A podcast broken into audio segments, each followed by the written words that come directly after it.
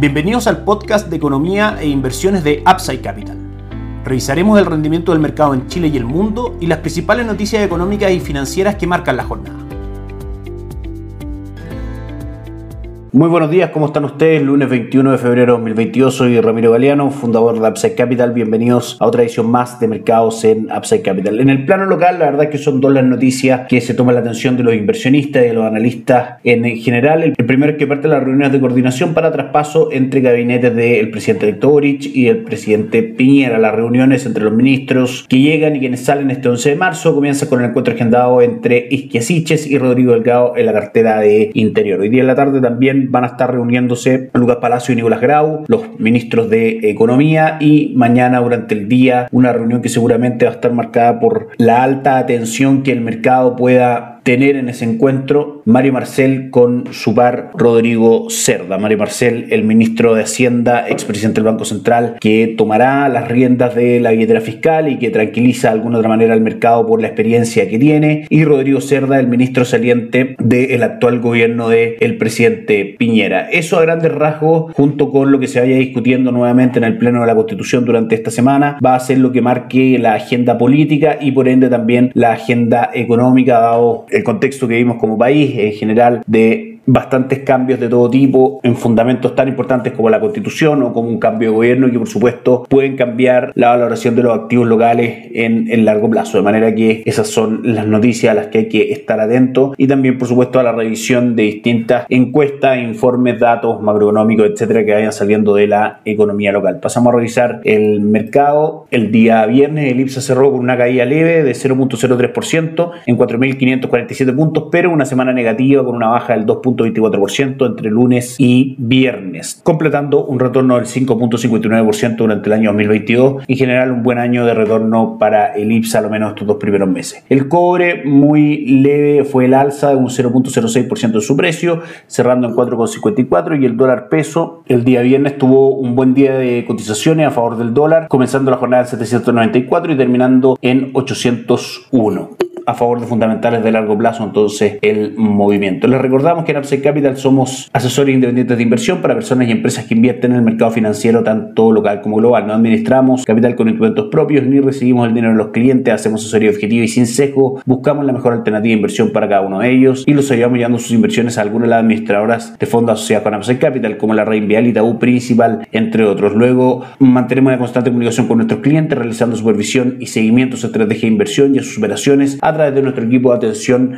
a inversionistas. Les recordamos que podemos también dar acceso a que nuestros clientes inviertan uno en activos extranjeros a través de fondos mutuos que invierten en ese tipo de instrumentos o directamente a fondos que invierten en el extranjero a través de la plataforma Pershing de Itaú o a través de la plataforma Olin de Principal Financial Group. Son algunas de las opciones que tenemos para nuestros clientes. Bienvenidos entonces a una asesoría objetiva, sin y con una mirada global. Bienvenidos a Upside Capital. Suscríbete a nuestras redes sociales, el link en YouTube, Instagram y Spotify. Visítanos en www.upside.cl, déjanos tus datos y te contactaremos para conversar. Vamos con los mercados alrededor del mundo, donde el día viernes fue nuevamente una jornada negativa para los mercados desarrollados, el Dow Jones cayó un 0,68, el Nasdaq abajo un 1,23% y el S&P 500 un 0,72. Hoy no vamos a ver recuperaciones de estos datos, dado que por ser el día de los presidentes en Estados Unidos los índices bursátiles se encuentran cerrados y hoy no habrá cotizaciones. Por supuesto que en el plano internacional son dos los factores de incertidumbre. Uno es la tensión entre Rusia y Ucrania. Estados Unidos advierte de una invasión prácticamente inminente de Rusia a Ucrania. Rusia desmiente esta situación y en general el mercado va a estar atento a que uno haya muestras claras de que la diplomacia se está imponiendo frente al conflicto armado y punto número dos también a los encuentros que puedan haber entre Estados Unidos y Rusia de distintos altos prisioneros de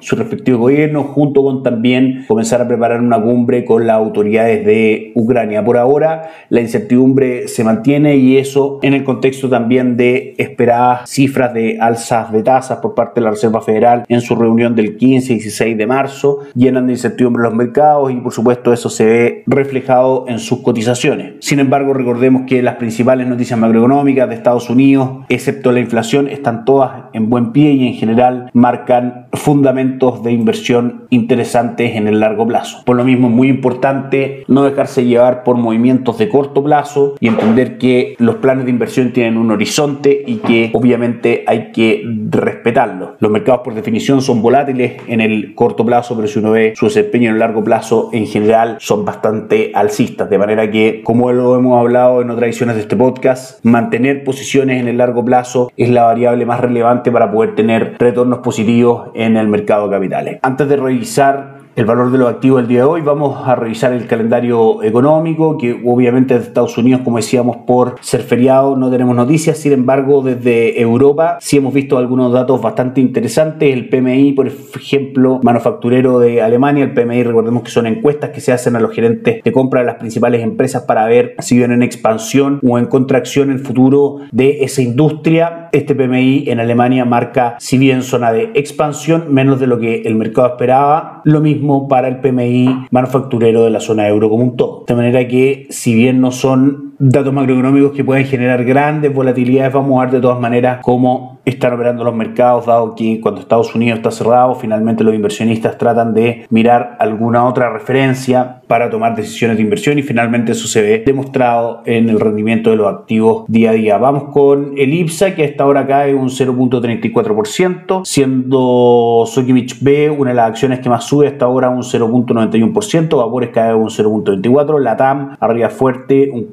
4.71% y Guiñenco también en positivo un 2.97% junto con CAP que sube también un 1.39%. Si vamos al dólar, a esta hora cotiza en niveles un poco más bajos de el cierre del el día viernes, marcando en nuestras pantallas hasta ahora 799,22 pesos más abajo del cierre del el día viernes. Si pasamos a los mercados en el mundo, como dijimos, el cobre cae un 0.2%, el petróleo sube un 0.94% en línea con lo que podríamos eventualmente concluir de este movimiento del petróleo es que aumentan las tensiones entre Rusia y Ucrania. El dólar en el mundo a esta hora marca sin movimientos, cae levemente un 0.01% y los mercados accionarios, mala jornada en Asia, el Nikkei 225 cae un 0.78, el Hansen de Hong Kong un 0,65 y el índice de Shanghai termina el día sin cambios. En Europa la jornada también es negativa con el Eurostock cayendo fuerte un 1.4% y el DAX alemán cayendo también fuerte un 1.94% donde claramente ya si vemos las cotizaciones del petróleo más las caídas de las acciones significa que las tensiones en general están creciendo entre Rusia y Ucrania. Y los futuros de los índices de Estados Unidos que como decíamos hoy no van a cotizar pero si tenemos cotizaciones respecto a sus índices caen aproximadamente un 0.5%, el Dow Jones y el S&P 500 junto con el Nasdaq que cae un 1%. Con eso cerramos el podcast del día de hoy. Les deseamos a todos que tengan una excelente semana. Vamos a estar, por supuesto, conectados todos los días para seguir analizando esta y otras noticias de los mercados de Chile y el mundo. Que estén muy bien, tengan un excelente día. Chao, chao.